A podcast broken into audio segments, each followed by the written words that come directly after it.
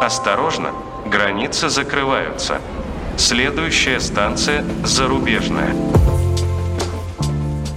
Всем привет! Это подкаст «Станция зарубежная» и его ведущий Владимир. Сегодня у нас в гостях Женя. С ним мы записывали самый первый выпуск нашего подкаста еще в первом сезоне про Кыргызстан.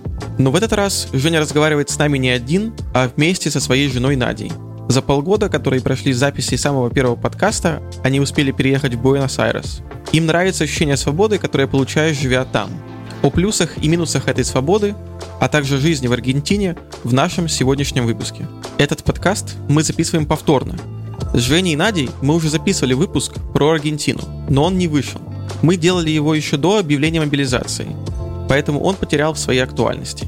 Но некоторые отрывки из этого неопубликованного эпизода мы выложим в нашем телеграм-канале. Поэтому подписывайтесь на наш телеграм-канал «Станция зарубежная», чтобы узнавать последние новости о подкасте и получать эксклюзивные материалы, связанные с выпусками. Также не забывайте ставить оценки на тех платформах, где слушаете нас, подписываться на сам подкаст и делиться им с друзьями. Наше прошлым общением Жени прошло довольно много времени, и когда мы в прошлый раз созванивались во время записи подкаста, Женя был в Кыргызстане. И потом, спустя полгода, он оказался в Буэнос-Айресе. Жень, как это вообще все получилось? Мы познакомились в Грузии, а потом Надя из Белоруссии, она белорусская. Мы поехали пожениться в Беларусь, поженились, поехали в Россию, началась война, и мы из России спешно уехали куда-нибудь, лишь бы не застрять в России. Вот, там много было страшного, и поэтому, ну, то есть там что, границы закроют, мобилизацию объявят, ну, что-то вот исполнилось, а что-то пока еще нет. Но мы так или иначе хотели свалить быстрее, потому что Надя верно спрогнозировала, что цены на билеты резко возрастут и во все направления, и так оно и случилось, но мы уехали быстрее и уехали в самое непопулярное на, том, на тот момент направление, мы уехали в Кыргызстан, а, в город Бишкек, там мы летели, никого вообще не было, нас, до нас не, не докапывались на границе, все спокойненько случилось, и мы просто оказались в Бишкеке, сняли там квартиру, и стали думать, что нам делать дальше. Вот. А уже потом в Бишкеке мы такие прикинули, куда мы можем поехать с нашими паспортами. То есть мало того, что у меня российский паспорт, у Нади белорусский паспорт, который еще менее, ну, с которым нужно больше виз и всяких э, напрягов, поэтому мы выбрали из всех стран Аргентину, потому что можем сюда приехать, здесь находиться спокойно какое-то время, здесь много вариантов легализации а, различных, ну и здесь хорошо относятся к иммигрантам, в принципе, потому что страна иммигрантов в целом, здесь относительно недорого и относительно европейский, понятно, то есть это, это латам, но такой европезированный, поэтому, собственно, вкратце, а еще это далеко от всех конфликтов, в отличие от там, допустим, какой-нибудь Грузии, Армении, где очень взрывоопасный регион, и постоянно что-то происходит, они там что-то делят. Вот, э, в принципе, в Европу не особо пробьешься, ну и остальное. В Америку нас не пустят просто. вот. А, так что вот мы выбрали Аргентину. Аргентина нас, э, в принципе, не разочаровала и порадовала. Ну, я просто еще хотела в Латинскую Америку. А, поэтому ну... я лоббировала этот вопрос. да. Просто желание увидеть Латинскую Америку это просто. Это, это, это интересно, да. Я считаю, что это того стоило. Но мы еще не увидели, кстати. Мы только в Буэнос-Айрес видели несколько городов в Аргентине ну, вы могли остаться в Грузии, в условной, в Армении, или переехать в Таиланд и куда-то двигаться в Азию. Да, мы, мы думали, мы разные варианты рассматривали. Ну, у меня просто опыт путешествий такой побольше немножко, чем у Жени, поэтому, ну, мы так прикидывали. Грузия нам надоела уже. Мы жили в Грузии весь 2021 год, и, в принципе, уже тогда была на самом деле обстановка такая, мне кажется, немножко напряженная, и то, что произошло сейчас, как бы показывает, что, наверное, мы правильно сделали, что не поехали туда. Ну, Армения как бы по той же причине. В Азию. В Азию круто, я вот люблю Азию, но Женя не очень хотел туда, что-то ему не очень нравится. И в Азии особо нет никаких способов легализации. Ты можешь просто бесконечно делать там эти визы, но ты там никогда, например, не получишь паспорт, и ты никогда там не станешь своим, потому что культура очень сильно отличается.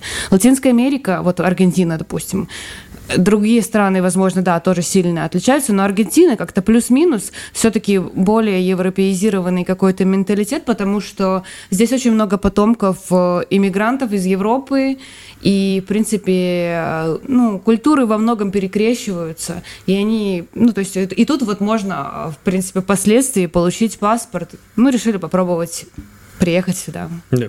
Вот я сейчас нахожусь в Грузии, и как бы мне хочется побыть где-то ну, недалеко от России, что если вдруг все нормализуется, была возможность вернуться обратно.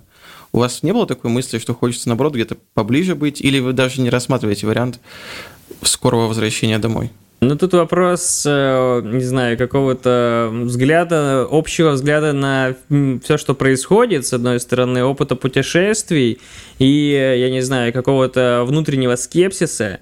Ну, это было так. Мы были в России, когда началась э, война, и в 24 вот февраля. И я, честно, приехал, мы с пацанами просто встретились, веселились. Ну, типа, как бы я приехал в Россию за долгое время, и, честно говоря, я хотел провести больше времени с своими друзьями, там, э, родственниками, т.д. и т.п.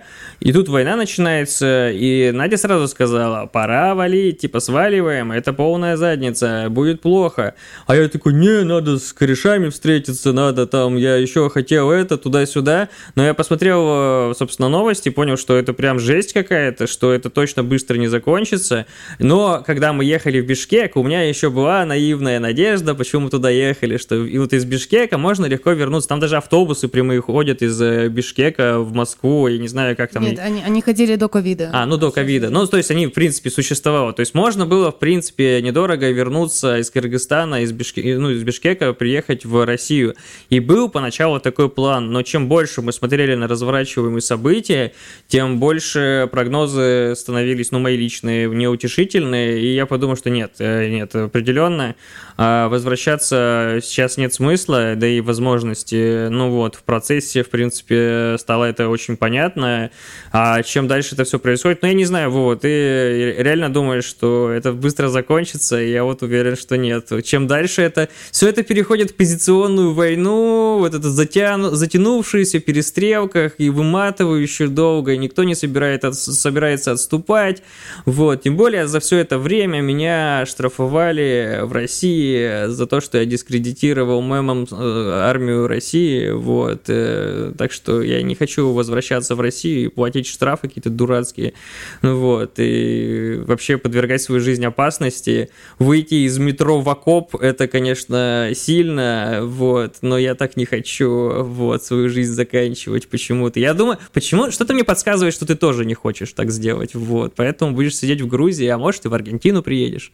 Ну, слушай, у меня вот надежда есть. Правда, она такая странная. В апреле я думал, что все закончится где-то в мае. В мае я думал, что все закончится осенью. Сейчас я думаю, что все закончится, ну, наверное, может быть, следующей весной. Ну, я довольно оптимистичен в своих прогнозах, будем честны. А можно вот понять просто, что все закончится? Вот если я буду, ну вот касательно меня, да, что почему там я вот не хочу находиться поближе к Беларуси, потому что а для меня вот, например, проблемы там в Беларуси и в России, они начались далеко не 24 февраля 2022 года.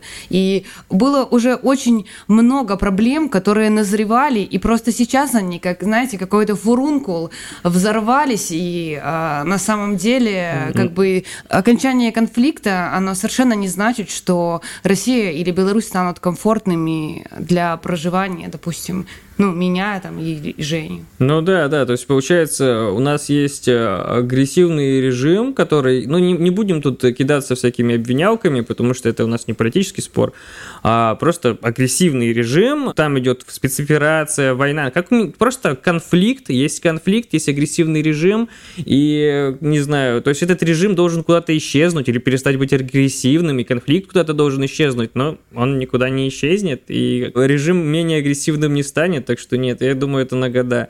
А, мы общаемся с большим количеством людей здесь, которые сюда уехали, и они разные абсолютно, разные по уровню там дохода, социального статуса, но все сходятся к одному, что это там, ну, 10 лет, 5 лет, 10 лет, это будет долго, и процесс иммиграции будет продолжаться, и те, кто уехал и сидит на чемоданах, э, это так, как и было во времена белой иммиграции в начале 20 века, когда люди уезжали, сидели на чемоданах в Европе по 10 лет, по 15, так и не социализировались. Так что нет, мы серьезно настроены дальше путешествовать, э, ну, пока по Аргентине, э, вот, осваивать новые страны. Я хочу... Мы проводили мероприятие только что по Digital Nomad, вот, собирали digital номадов и с ними общались, э, вот, и они рассказывали, как жить, путешествовать, и мы планируем также жить и путешествовать дальше, вот, в принципе, а пока по Аргентине, а потом дальше, я думаю, дальше. И, ну, я, например, я буду очень рада вернуться и в Беларусь, и в Россию тоже, но только тогда, когда сменится какая-то вот эта парадигма, в которой сейчас существует э, идеология этих государств. Ну да там будет безопасно и адекватно просто. Людей не будут сажать в тюрьму за ерунду, за, за пустые листочки с бумагой. Ну, вот это вот все, я думаю, ты знаешь, мы не будем разматывать эту тему здесь.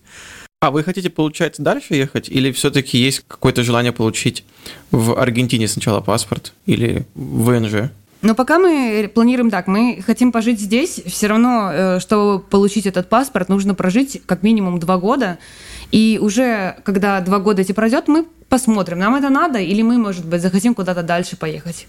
А может быть, мы раньше захотим. Ну, ну, ну, ну нет, я, я бы хотел, нет, я бы хотел получить паспорт, потому что Просто путешествовать с российским паспортом будет, ну и тем более с белорусским, все сложнее и сложнее. Вот. И, в принципе, как страна, Аргентина мне больше нравится, чем... Я не скажу, что она идеально для меня подходит, но я не знаю, какая идеально для меня подходит страна, я не все посмотрел еще.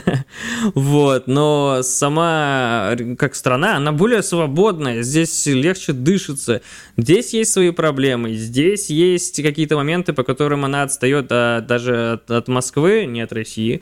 Вот, э, соответственно, и даже сейчас, и, э, в принципе, перспектив здесь может быть каких-то меньше, но то ощущение свободы, которое здесь есть, адекватной, осознанной, а, политической, духовной, гражданской, сексуальной, да, сексуальной свободы. Ну, типа... Это был ЛГБТ-парад, э, кстати, очень в субботу. Круто, очень шикарно, и, честно говоря, это было просто... Я ходил с набухшими от слез глазами там и радовался, как люди самовыражаются. Я думаю, блин, это круто.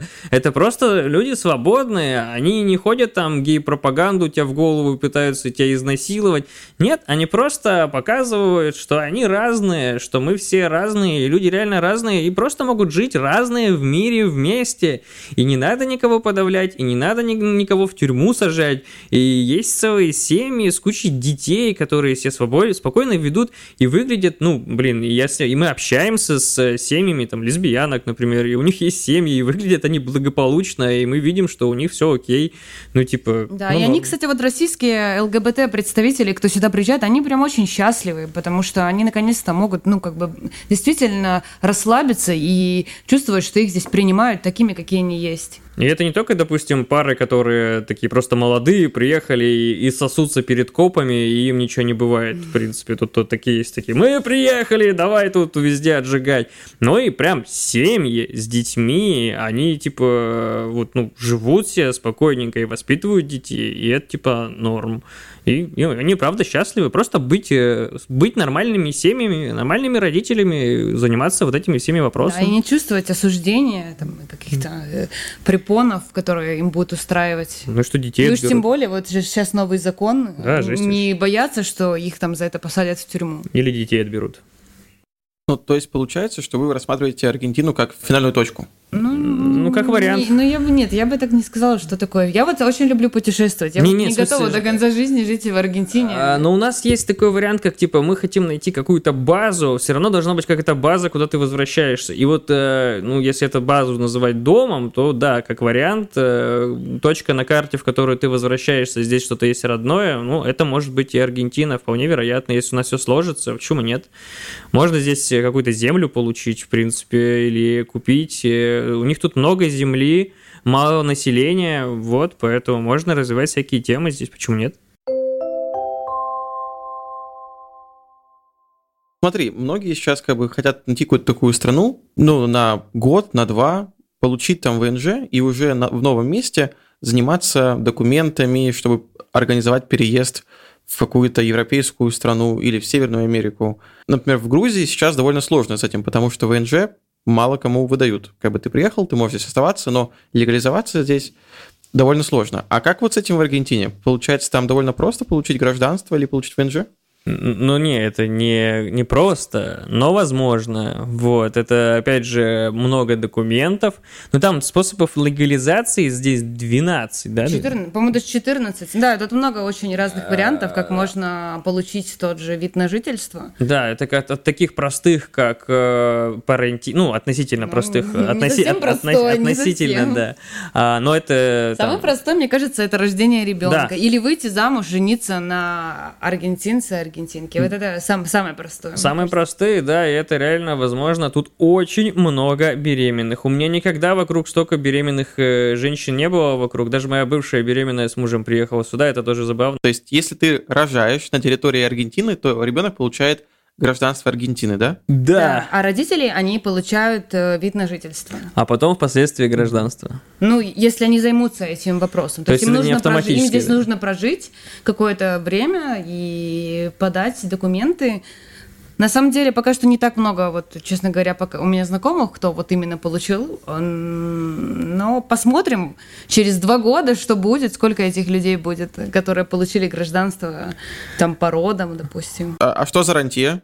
А, вот, э, рантье это, типа, если ты сдаешь недвижимость э, или получаешь просто стабильный доход из-за границы, ну, своей, своей там э, родины или откуда-либо, я не знаю, кстати, наверное, из, только со своей страны. Ну, Ну, это нюансы, которые... да, там, нюансы, много нюансы. нюансов, Короче, да. все просто, да. Ты У тебя получ- дол- должен быть просто доход какой-то сторонний, от- который ты получаешь регулярно и определенную сумму на человека. Допустим, если ты едешь с семьей, там, по-моему, там что-то 300 долларов или что-то такое в эквиваленте, это должно выходить. И, допустим, вы едете втроем, значит, вам нужно, ну, минимум 1000 долларов, но лучше побольше, потому что, ну, как бы, чтобы наверняка все прокатило. Ну, это просто, да, это небольшие деньги, и на самом деле, если ты сдаешь какую-то квартиру, ну, нормальную квартиру даже там в В центральном, ну, в Москве это тем более, а в каком-нибудь среднем городе российском центральном, или уж там тем более в каком-нибудь большом миллионнике, вполне может прокатить эта тема. А, очень много людей этим занимаются, это сложно, чисто технически И еще сделать. налоги придется пр- платить с этой квартиры. Ну, там небольшие налоги, Ну, там нормальные, кстати, не такие уж они большие. Короче, вот, такие ограничения есть по рентье, в принципе. Но если ты, допустим, работаешь в какой-то крутой компании, и у тебя большой доход, то тоже это можно организовать. Короче, Аргентина — это страна, которая находится постоянно в кризисе. У них тут кризис очень долго длится, вот, экономически. Они прям так живут. И они заинтересованы, чтобы просто сюда был приток денег извне.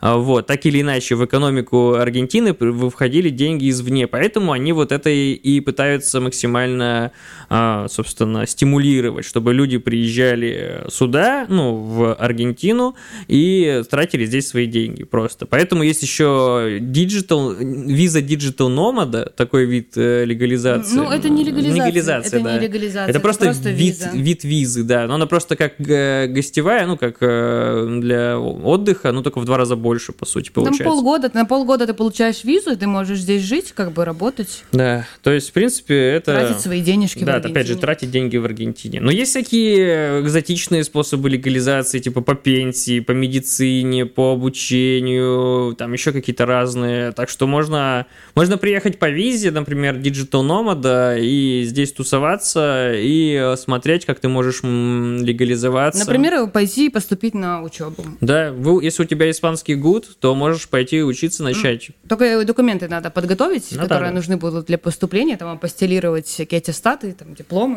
все такое. Плюс постоянно появляются новые возможности, вот как э, и там есть какие-то, ну, лазейки, не лазейки, но какие-то моменты, где ты можешь быстрее что-то делать. Например, я точно знаю, что когда появилась э, виза по обучению, можно было пойти на курсы танго устроиться, и вот ты как бы учишься чисто технически, и все, и получаешь уже, ты уже легализовался. Или курсы испанского, но сейчас это э, Да, уже прикрыли. лавочка прикрылась, да. но... Но какое-то время можно было делать и так. То есть, если, в принципе, опять же, приехать, въехать во всю эту тему здесь, э, как бы социализироваться и начать общаться с местными, которые пытаются это сделать, естественно, можно будет найти какие-то варианты. То есть, если ты врубаешься, а, то ты, соответственно, ищешь варианты, ну, копаешь и находишь, естественно, как это, в принципе, и в жизни. Честно скажу, я мало чего знаю про Аргентину, но мне не кажется такой страной, где ты хочешь задерживаться, потому что то, что я знаю, что у них какой-то ужасный экономический кризис, как ты сказал, огромная инфляция, преступность зашкаливающая, и как будто бы звучит, ну, не, на первый взгляд, не так, как будто страна, где ты хочешь на долгое время задержаться. То есть приехать отдохнуть, да, но проводить, не знаю, несколько месяцев или лет звучит странно. Вот какое у вас впечатление от этого? Я ошибаюсь или нет? Ну, определенно те проблемы, о которых ты сказала, они есть, но, знаешь, идеальных мест не существует, и каждый сам для себя, наверное, отвечает на этот вопрос, с чем он готов мириться, а с чем не готов. Я вот, например, не готова мириться с тем, что э, ОМОНовцы будут меня избивать дубинкой, потому что я вышла с цветочком на улицу.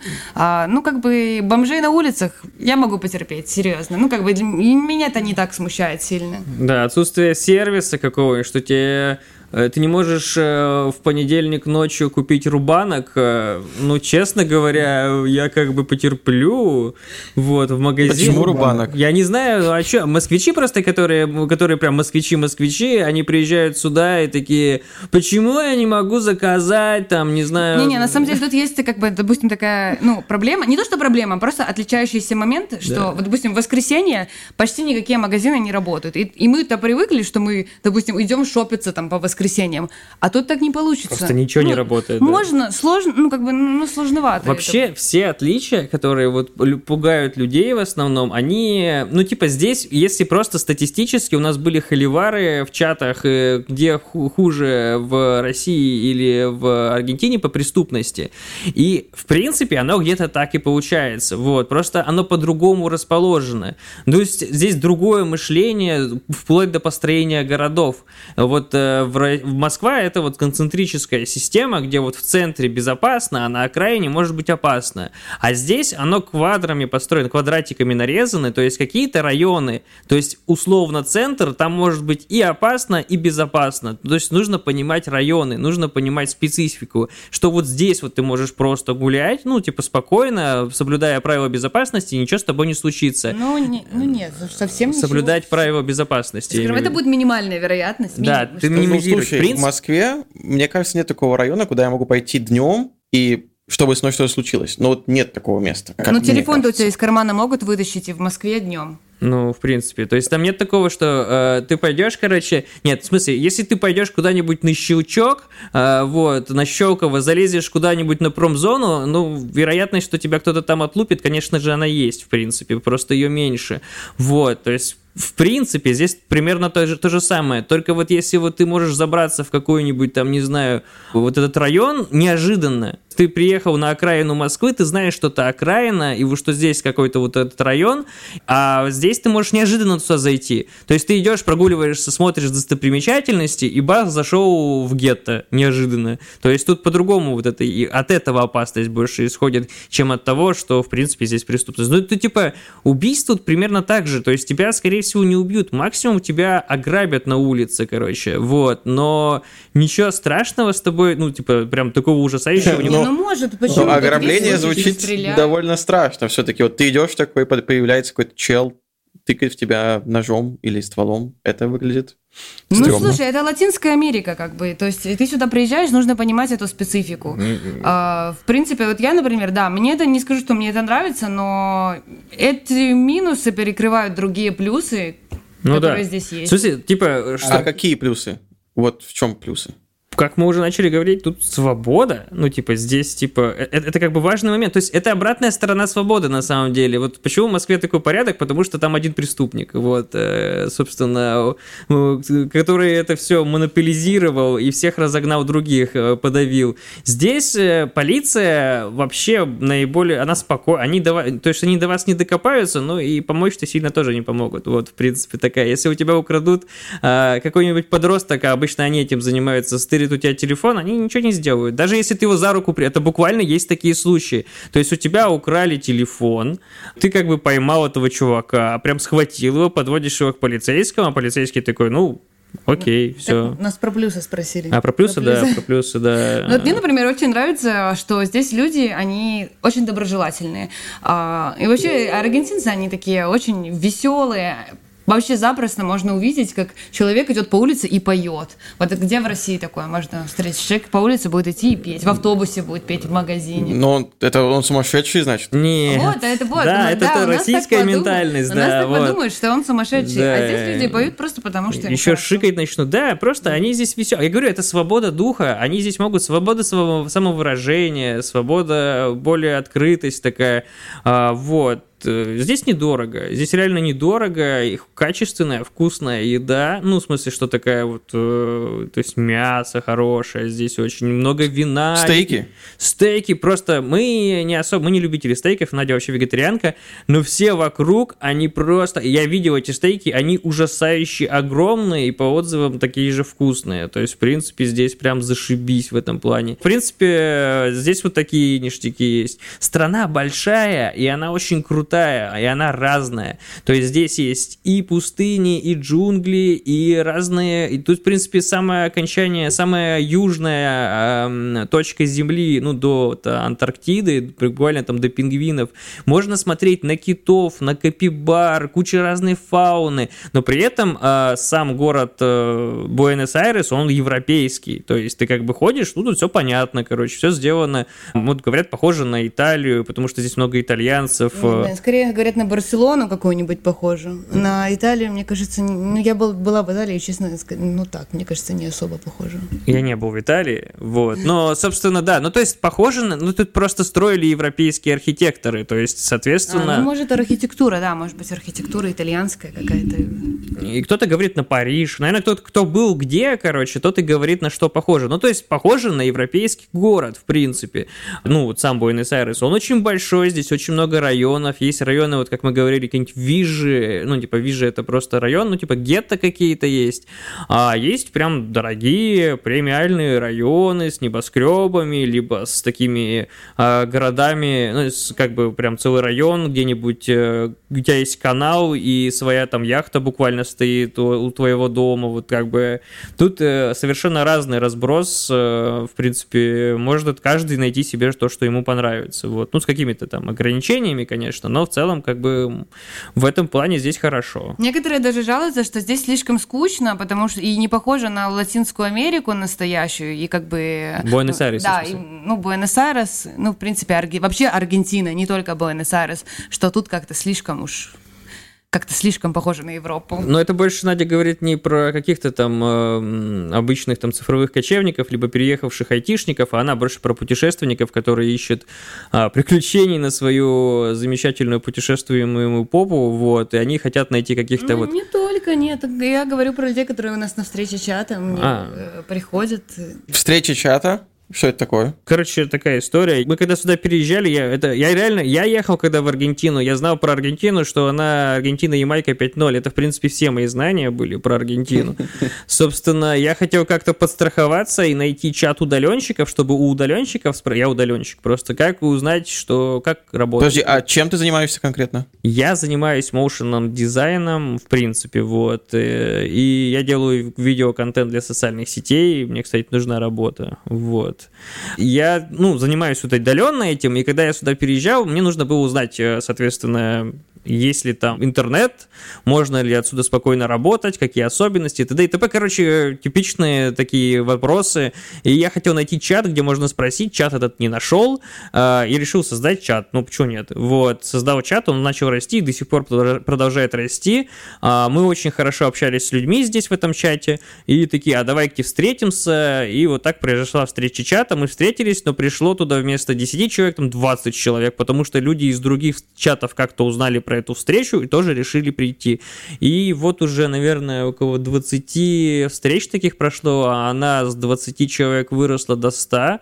Сейчас, ну, то есть там приходи- приходит большое количество людей, они все общаются, просто встреча чата каждую субботу проходит в 5 часов, э, а еще мы начали делать другие мероприятия, типа мы называем их TED с пивасом, это как TED, только под пивас, короче, вот.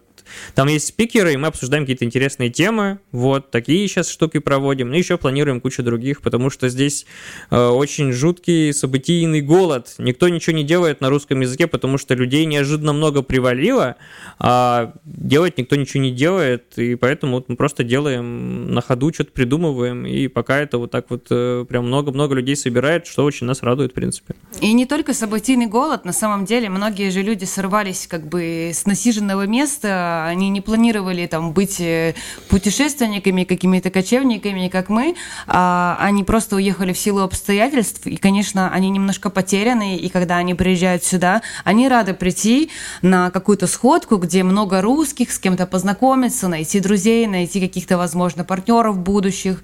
А, то есть это такой крутой нетворкинг. Да, я на самом деле первый раз, когда сюда приехал, я вот собрал эту встречу чата, и почему я начал заниматься дальше, потому что моя компания благополучно сдохла, российская, на которую я работал, и э, какие-то заказы, я ходил и жаловался, что у меня нет заказов на встрече чата, и в итоге мне пришло много заказов со встречи чата. Вот, поэтому нетворкинг реально работает, э, в принципе, здесь очень много интересных людей приезжает, очень много digital-номадов, которые работают на международные конторы. Э, вот я сейчас попытался еще раз так сделать, но не так эффективно сработало, вот, а, в принципе, но так или иначе, иначе, если знакомиться, здесь можно найти какие-то контакты. Я точно знаю, что кто-то уже партнерится и делает проекты, то есть они встретились на этой встрече чата и такие заобщались и уже что-то делают, какие-то прикольные штуковины и зарабатывают деньги вместе. Люди находят у нас работу, я вижу постоянно, как там договариваются о каких-то собеседованиях, так что да. это полезная вещь. Это очень полезная да, вещь при условии того, что, ну, типа, в интернете ты видишь только аккаунт, ну, максимум там с фотографией и какими-то ссылками, а здесь ты прям видишь человека, вот он перед тобой, и видно, что он там дебил или, наоборот, норм чувак, вот. Это быстро в разговоре за бокалом пива выясняется, потому что, ну, сразу же примерно понятно, что это за человек, и с кем ты хочешь работать, а с кем ты не хочешь работать. Так что это удобно. Все ссылочки на Инстаграм Жени и на телеграм-канал чата Жени мы прикрепим в описании этого подкаста. Так что ищите их там. Может быть, кто-то послушает и напишет тебе с предложением о работе, Жень. Да, да, да, обязательно. Так и должно произойти, я думаю.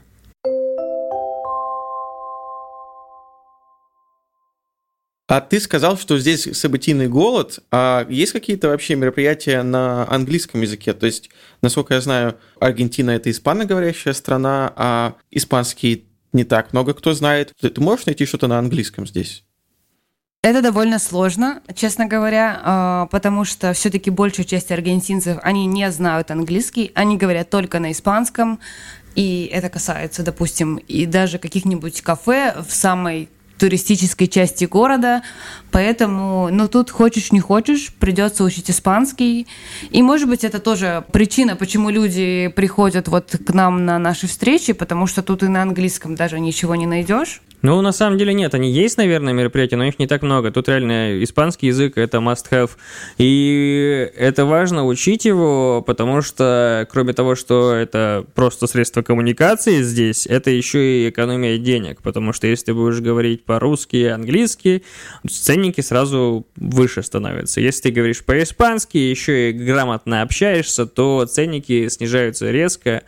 Благо, учить испанский здесь недорого, даже если ты, за, там можно за 5000 в какую-нибудь нормальную, ну, 5000 песо, 5000 песо, это делите на 300, и будет вам в долларах. А, это где-то, ну, там, Пол... меньше 20 долларов получится на самом деле. А, и за эти деньги можно, например, э, в какие-нибудь курсы записаться вообще легко и ходить там два раза в неделю. А это сколько занятий? Два раза в неделю. Например, два-три раза в неделю. То есть это недорого вообще.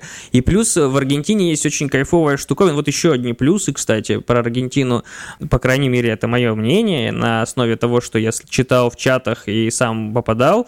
Здесь очень хорошее, хорошо сделано образование. Оно другое, не такое, как в России. Здесь меньше упора на знания. Вот на эту Дрочилова с, с заданиями, с инф- огромным количеством информации меньше база, вот, намного меньше, но здесь более доброе отношение к человеку, вот, объект-объектное обучение, где человеку позволяют раскрыться, тебе позволяют раскрыться, и это видно, мы, а еще очень много дополнительного образования, тоже бесплатного, то есть мы ходим на бесплатные курсы, по сути, два раза в неделю с домашним заданием, они нормальные, нам, ну, как бы, нормально, если учиться самому, как бы, делать домашнее задание, еще подтягивать, вполне себе хватает, вот Надя нормально учится, я плохо учусь, и поэтому ми испаньол muy мал, как говорю я постоянно. А так, в принципе, можно учиться. И вот даже по этому образованию, по дополнительному, я могу судить, что да, здесь прям вот учителя, э, они такие подходят к тебе, они говорят, доброжелательны. А, это даже необычно, потому что ты привык, что даже ну, что-то бесплат, бесплатное образование в России, это звучит плохо. Как бы сразу кто-то на тебя должен наорать. Или там нужно сидеть э, строго, с молчания, тишина должна быть максимальная. Здесь сами учителя подходят, с тобой разговаривают, такие muy bien, excelente. А ты им сказал там си, а тебе сразу там excelente. Они прям радуются, тебя подбадривают все время. И в разном стиле, по-своему каждый, но в целом как бы это все так очень позитивно, и это правда очень сильно, ну типа, в хорошем плане расслабляет и помогает тебе учиться и впитывать знания. Вот, это как бы здорово. Ну, звучит супер, круто, классно. Вы уже хорошо знаете испанский? Ну, Женя же сказал, что он э, очень плохо знает. Necesita estudiar muy más. типа, ну, нужно больше учить. Я вот могу, я просто, я хожу, договариваюсь с площадками постоянно, я там уже могу из себя что-то выдавливать, какие-то фразы, ну, типа, Quiero, reservado, mesas, там, что-нибудь такое, necesita buscar lugar por mi fiesta. Ну, такие фразы вот я могу из себя выдавливать. А когда они начинают что-то быстрое говорить, я такой, типа, нет, я зависаю. Вот, ну, Наде получше, вот. А так, в принципе, за полгода можно, если упорно учить, на самом деле, да, можно, можно здесь, находясь здесь в среде, можно выучить за полгода достаточно уже неплохо. Это просто, ну, мы в основном с русскими общаемся, поэтому, наверное, это немножко стопорит наше обучение, но, в принципе, если вы сюда приедете и вы будете упорно заниматься, и вы будете там каждый день уделять этому время, то я думаю, достаточно быстро можно заговорить. Да, потому что ты едешь в автобусе, идешь по улице, везде вот это вот э, Везде испанская речь, да. и везде испанский язык, и по-английски с тобой никто говорить не будет. Да. Поэтому ты хочешь, не хочешь, но тебе придется хоть что-нибудь да выучить, даже если ты не будешь учиться вообще. Соответственно, пойдешь в магазин, ты поймешь, как хлеб, ты поймешь, как картошка, там вот это все вот базовые моменты, ты все равно выучишь, тебе от этого как бы никуда не деться. И здесь, кстати, не испанский, как он называется? А, здесь Костижана, то это как диалект, наверное, не знаю. Да, они тут... Ну, свои особенности Свои есть. особенности, да, поэтому поэтому, допустим, пытаться учить э, через э, Duolingo, ну, самые-самые азы можно, ну, Duolingo и остальные приложения, но лучше нанять э, отсюда кого-нибудь, чтобы тебя учили, потому что здесь, ну, достаточно много особенностей, которые тебе... Э... Не, ну, на самом деле они понимают классический испанский язык, они же смотрят там и фильмы, и сериалы, там, я не знаю, музыка, все из Испании, поэтому тоже, если вы знаете классический испанский, с этим не будет проблем. Да, да, да, да, типа, если вы будете говорить не, не шо, то они все равно равно, они шокают тут. А вот ты говорил по поводу цен, что и образование довольно дешевое на курсах, а в целом, вот если ты переезжаешь в Аргентину, то какой у тебя должен быть бюджет? На что ты должен рассчитывать? Сколько может стоить аренда квартиры, покупка базовых продуктов? Какая необходимая сумма должна у тебя быть, чтобы там прожить один месяц? Я могу сказать, это мой любимый вопрос, уж часто спрашивают, э, как это. Я, можно в долларах, лучше говорить в долларах и сразу мыслить в долларах, потому что с здешним курсом и вообще со всей экономической ситуацией э, в мире, э, со всеми другими долларами лучше будет. Поэтому я буду в баксах говорить. Вообще, если ты переехал и социализировался, и вообще здесь живешь... Нет, как только ты... Вопрос не, про не, то, как только ты приехал. Тебе, как только ты... Тебе Хорошо. Надо, я вот сказал бы, что если вот ты только один человек только приехал, и тебе нужно снять квартиру, это средний минимум, то есть можно и ниже, но лучше не надо. Я бы сказал, тебе нужно доход ежемесячный хотя бы тысяча долларов, ну вот для начала, то есть это такой, ну там тысяча, можно чуть пониже, но не сильно. И плюс подушку иметь где-то в полторы тысячи баксов, короче. Ну, нет, мне кажется, не полтора, полторы тысячи баксов это минимум, что ты дашь за говорю, то, что заселишься в квартиру, а тебе же еще и есть нужно. Ну вот, у тебя есть Но доход. Это мини, полторы, ну как бы... У тебя доход есть в месяц тысячу баксов, ты можешь уложить все свои... Ну, если ты будешь скромно это делать и не будешь выпендриваться, то есть ты можешь и в кафешке ходить там примерно, а, но не сильно дорого и не, не тратить деньги, то есть как бы вот это тысяча баксов в месяц, это типа норм, типа поначалу тратить, потому что у тебя какие-то незапланированные траты, там что-то нужно купить, ты еще не разобрался, там купил что-то дороже, чем это может быть, вот. Ну и плюс полторы тысячи баксов это просто на жилье, типа снять жилье. Да, это, да, это не потому, что вот аренда полторы тысячи баксов и ниже ничего нет. А, это полторы тысячи баксов из расчета, что ты, когда заезжаешь в квартиру, ты, как правило, должен заплатить 3-5 э, месячных квартплат, чтобы, э, если ты турист, чтобы тебя вообще туда заселили. То есть, подождите, месяц стоит 300 долларов, получается? Ну, это, это минимум, как бы, можно найти за 300, но вообще, как бы, тут зависит уже от вашего уровня притязаний, потому что есть, можно и за 100 баксов найти где-нибудь там вообще на краю города, но не факт, что вы там захотите жить, и вам будет там комфортно, особенно первые месяцы. А, в принципе, большинство русских селятся в районах сейчас Палермо, Бельграна, Риколетто, и наверное, мне кажется, большая часть наших знакомых снимает квартиры где-то от 800 до полтора тысячи долларов в месяц. Ну и вы можете посчитать, умножить эту сумму там на 3-5, и сколько вам понадобится денег, чтобы заехать вообще в эту квартиру.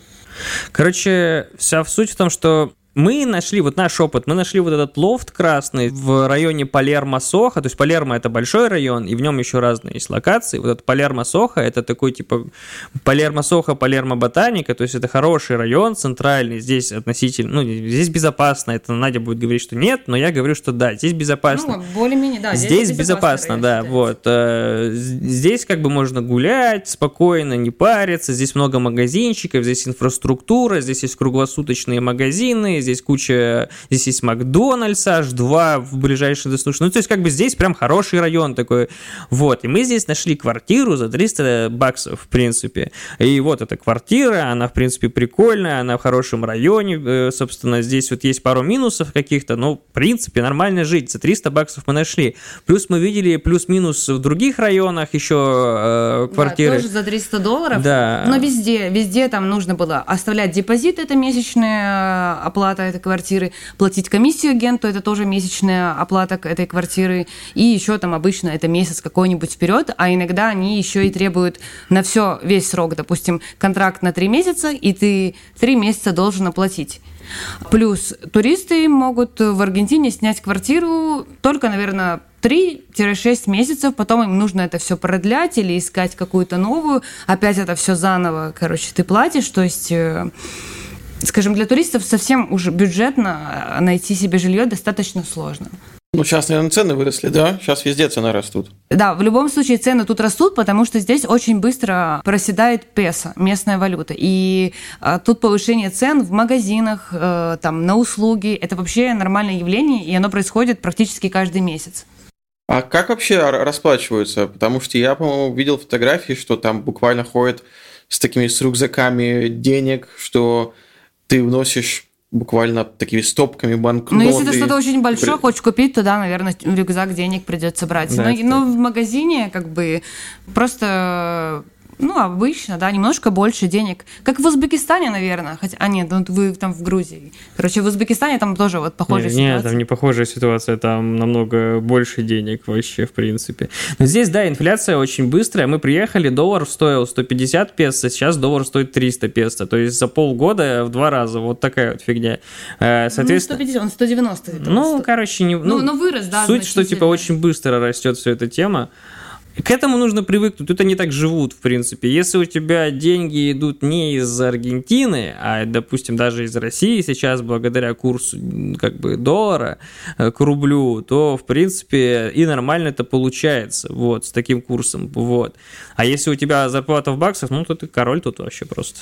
А как ты рассчитываешься? То есть, я так понимаю, что с картами проблемы, или вы уже открыли счет в банке? Ну, вообще, так или иначе, проблем... Но это, это сложно. То есть, тут не сказать, что есть проблемы. Тут, скорее, есть особенности. То есть, ты можешь рассчитываться картами, ты можешь рассчитываться даже криптой с карт здесь в магазине. В принципе, это возможно. Но, во-первых, тебе это нужно все настроить, тебе нужно получить карточку, тебе нужно это настроить, и плюс еще, если ты будешь тратить эти деньги, то тебе нужно будет сразу же отчитываться перед налоговой. Да, если это какие-то большие суммы. Ну, а ты, если будешь там, допустим, семью кормить или сам просто на достаточно широкую ногу жить, они сразу же, ну, типа, местная налоговая бдит и сразу же спросит, а, чувак, откуда у тебя деньги и сколько ты налогов с них заплатил, пожалуйста, объясни нам это все. И нужно, соответственно, это очень острый вопрос сейчас у всех здесь, э, соответственно, налогообложение, это очень важно, а, в принципе, и нужно изначально про это консультироваться, узнавать, собирать эту информацию, вот. Ну и тогда, в принципе, все возможно, вот. И, в принципе, здесь очень важна крипта, поскольку крипта – это прям хлеб здесь многих. И я вот... Она очень выручает россиян сейчас, на самом деле. Когда карты не работают, то, в принципе, это практически один, ну, единственный там, способ, как можно вывести свои деньги из другой страны и обменять их здесь на песо. То есть вы сейчас все делаете через крипту? Ну, не, не все, не все. Тут много способов, короче. Ну, часть, ну, допустим, если я работаю с клиентами, то я стараюсь... Так или иначе мы выводим через крипту. То есть обычно это какие-то площадки дополнительные, типа там какой-нибудь PayPal. Там оказалось их очень много, всяких капиталист и так далее, системы, а, через которые мне переводят деньги по договору, а потом я уже через эту систему вывожу в крипту и получаю здесь, короче, через частные обменники. Вот так это все строится. Это типа полулегально, но в стране здесь просто реально полулегально существует официально два курса, и вот, допустим, я недавно ходил в посольство, делал паспорт, заказывал, и официальное посольство, вот это вот российское, оно по этому неофициальному курсу деньги берет. Ну, то есть они пользуются неофициальным курсом здесь, как бы официально. То есть вот это, вот это про Аргентину. Тут так все происходит. И вот с этим нужно разобраться, потому что здесь очень много вопросов. А, вот, в принципе. Еще есть там какой-нибудь Western Union, через который можно перевести деньги, но обналичить здесь в песо. Еще есть, ну, просто местный банк, который даже имея какую-то прикарию, ну, то есть есть такой статус прикария. Это как э, не до ВНЖ, я не знаю, временный статус, что ты просто, да, мы видим тебя, ты здесь, но ты как бы легализуешься по какому-то принципу.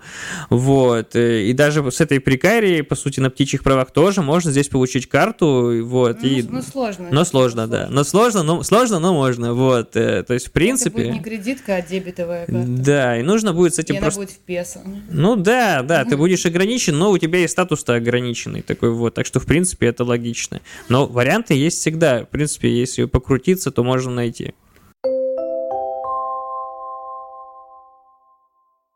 А как вы вообще сами, аргентинцы, э, вот с кем вы взаимодействуете? Ваш арендодатель, ребята, вот с которыми ты ходишь по ресторанам, ищешь площадки? Как Надя уже сказала, они доброжелательные, они такие вполне себе активные, они взаимодействуют, они помогают, э, но они держат дистанцию. Типа есть такая дистанция, типа что вот, ну, не будет как в Грузии к тебе подходить, ты башкой вертеть начал только на перекрестке, типа куда пойти, а к тебе уже подходит, типа, куда ты хочешь, там, знаешь, типа вот это вот сразу же, как они помогают, сразу же врываются, тебя чуть ли не под локоть берут, типа уже куда-то готовы вести, напаивать тебя вином там и, не знаю, шашлыком кормить хачапурями. Не, здесь они к тебе не будут подходить, пока ты к ним не обратишься. Но если ты к ним обратишься, они тебе помогут стопудово в большинстве подавляющем случае. А еще они более спокойные, они не особо спешат. Нет вот этого э, кипиша постоянного. Они ценят свое время, и есть а, особенность, которая, наверное, все-таки нас немножко обескураживает. А, э, россиян, там, белорусов, они никогда тебе не скажут «нет», они скажут завтра, Да, маньяна. завтра. Они скажут тебе потом, но они будут говорить это много раз, и только ты потом поймешь, так, ну, что это было на самом деле нет. Ну да, то есть у них-то просто в культуре так. И сколько раз мы, я договаривался с площадками, приходишь на площадку, а, и ты приходишь, говоришь, я приведу к вам там 50-60 человек ежен- еженедельно, все будет круто, а он такой говорит, ну, приводи. Ты приводишь, э, проводишь несколько мероприятий, он такой, ну, не приводи. Ну, это даже не говорит не приводи, он делает все. Он перестает с тобой встречаться, он перестает с тобой отвечать на всякие сообщения. Он просто начинает тебя игнорить и там по минимуму отвечать. То есть, ну, не... Ну, нет, это какой-то, мне кажется, не совсем такой прямой пример. Допустим, э, возьмем хозяев нашей квартиры, они просто мы можем у них что-нибудь попросить, а они скажут, да, мы это сделаем, и будут говорить так очень-очень долго, и в итоге как бы мы просто уже откажемся от этой идеи. Ну, я не, не скажу, что это типа, как бы, вообще тут, ну, тут их- они, мы с ними живем, вот они буквально, мы не пересекаемся, но они рядом, потому что мы в доме снимаем квартиру. У них семья, это профессорская семья, то есть Гильшермо Лохо, вот этот он Ну, так... мне кажется, его имя можно было бы и не Ну называть. все, не, он публичный чувак, он какой-то глава какого-то фон. Спалился. Его, да, у него жена какой-то препо- препод и маленькая дочка есть. Они, то есть, адекватные ребята, то есть, не какие-то охеревшие чуваки, которые там, не знаю, жестко манянят. Но они как бы вот типичные аргентинцы по своей сути. И ты такой, у нас был четкий кейс э, с плиткой, у нас здесь плитка стоит, короче, вот, и она плохо работает. И я такой говорю, Гершерма, купи, ну, купи нам плитку, потому что ваша плохо работает, нам ну- нужна новая. Он такой, хорошо, я завтра забочусь этим вопросом. Проходит там несколько дней, я говорю, так что? Он такой, хорошо, моя жена завтра знакомится, ключевой маньяна, вот это завтра, короче, она заботится этим вопросом. То есть он улыбается, мы с ним хорошо общаемся, он по другим вопросам, он нам помогает, короче, вообще сразу же там что-то там принести, там какие-то штуковины, одеяло там дать дополнительно, что-то такое вообще нормально. А я такой, завтра-завтра, потом я ему говорю, хорошо, Гельшерма, я куплю плитку, сам пойду и куплю. Он такой, хорошо, купи плитку. Я прихожу, фото- фотографирую плитку, говорю, мы купим вот это. Он такой, нет, это не очень хорошая плитка. Я говорю, у нас больше денег нет. Он такой, ну хорошо, ладно, покупайте. Я такой, спасибо, что ты нам разрешил, Гришерма, купить в твою квартиру плитку. Вот. Так вот он как бы, вот эта маньяна так и работает. Многие ругают ее, то, что типа заказал какого-нибудь сантехника, а он тебя заманьянил на неделю, то есть... Да, ты- и ты сидишь э, со сломанным унитазом. вот. Э, Да, так оно тоже бывает, вот. Но в принципе, маньяна работает, что типа вот я вот хочу а, поругаться кем, с кем-нибудь или там что-то плохое сделать, ты такой думаешь, ну маньяна тоже. То есть она работает во все стороны, и, и, и плохие тоже моменты скипаются. Так что это просто другой ритм жизни, и нужно это понимать, когда ты сюда едешь, что тут не Да, будет. Я, кстати, никогда не слышала, ну, может быть, буквально пару раз, чтобы тут люди, там, кто-то кричал на кого-то. Э, все очень спокойные и позитивные. Да, это, это транкило называется, типа транкило, типа успокойся. Мы делали мероприятие, у меня площадка, ну, то есть у нас было там 30 или 20 человек, уже заброненные места, и мне за 3 часа до начала мероприятия сказали, что площадка отказывается. Ну как, они вот опять же, они не отказались, они сказали, не на втором этаже, где есть оборудование, в, микрофон и все остальное, они сказали, типа, ну вот на первом этаже, там на диванах посидите, им было пофигу, что там 20-30 человек, что там нет оборудования, нет экрана, ничего, они такие, ну вот там, вот и все.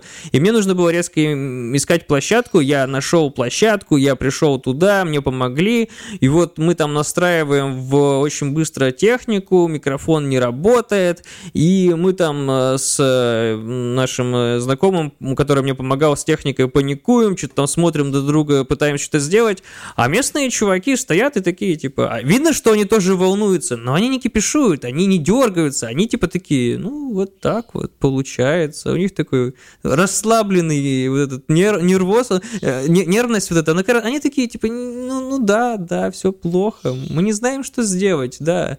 Но мы не будем как бы тратить свои нервы, мы будем спокойно к этому относиться. Это, это очень необычно. Я смотрю, чувак, он волнуется, в глазах у него паника, а сам он спокойный стоит, такой вот один из официантов, который нам очень помог. Но в итоге мы все хорошо сделали, без микрофона, но сделали. Вот. Э, В итоге они нам помогли, но реакция была россиян и аргентинцев вообще разная, тотально разная. Да, спасибо большое вам, что пришли. Женя, Надя, Пожалуйста, Вова. Спасибо, что пригласил нас. Да. Были рады рассказать еще раз про Аргентину. Спасибо, что постоянно нас приглашаешь. Это здорово. Я думаю, мы еще что-нибудь запишем. Может быть, в следующем сезоне подкаста Женя и Надя, они уже будут нам делиться историями из другой страны. Не, я думаю, мы, мы же в другой город поедем, мы еще попутешествуем по Аргентине и можем а, по другим городам рассказать вообще, в принципе. Ну, может быть, будет супер. А пока подписывайтесь на соцсети Жени, которые будут в описании подкаста. Если вдруг у вас есть предложение о работе или вы ищете motion дизайнера, я так понимаю, что Женя готов брать заказы. И также, если вдруг вы оказались в Аргентине и... или думаете туда поехать, то присоединяйтесь к чату Telegram, ссылка на который тоже будет в описании подкаста. Да, именно так, будет круто. Все, всем спасибо. Да, всем пока. Пока-пока.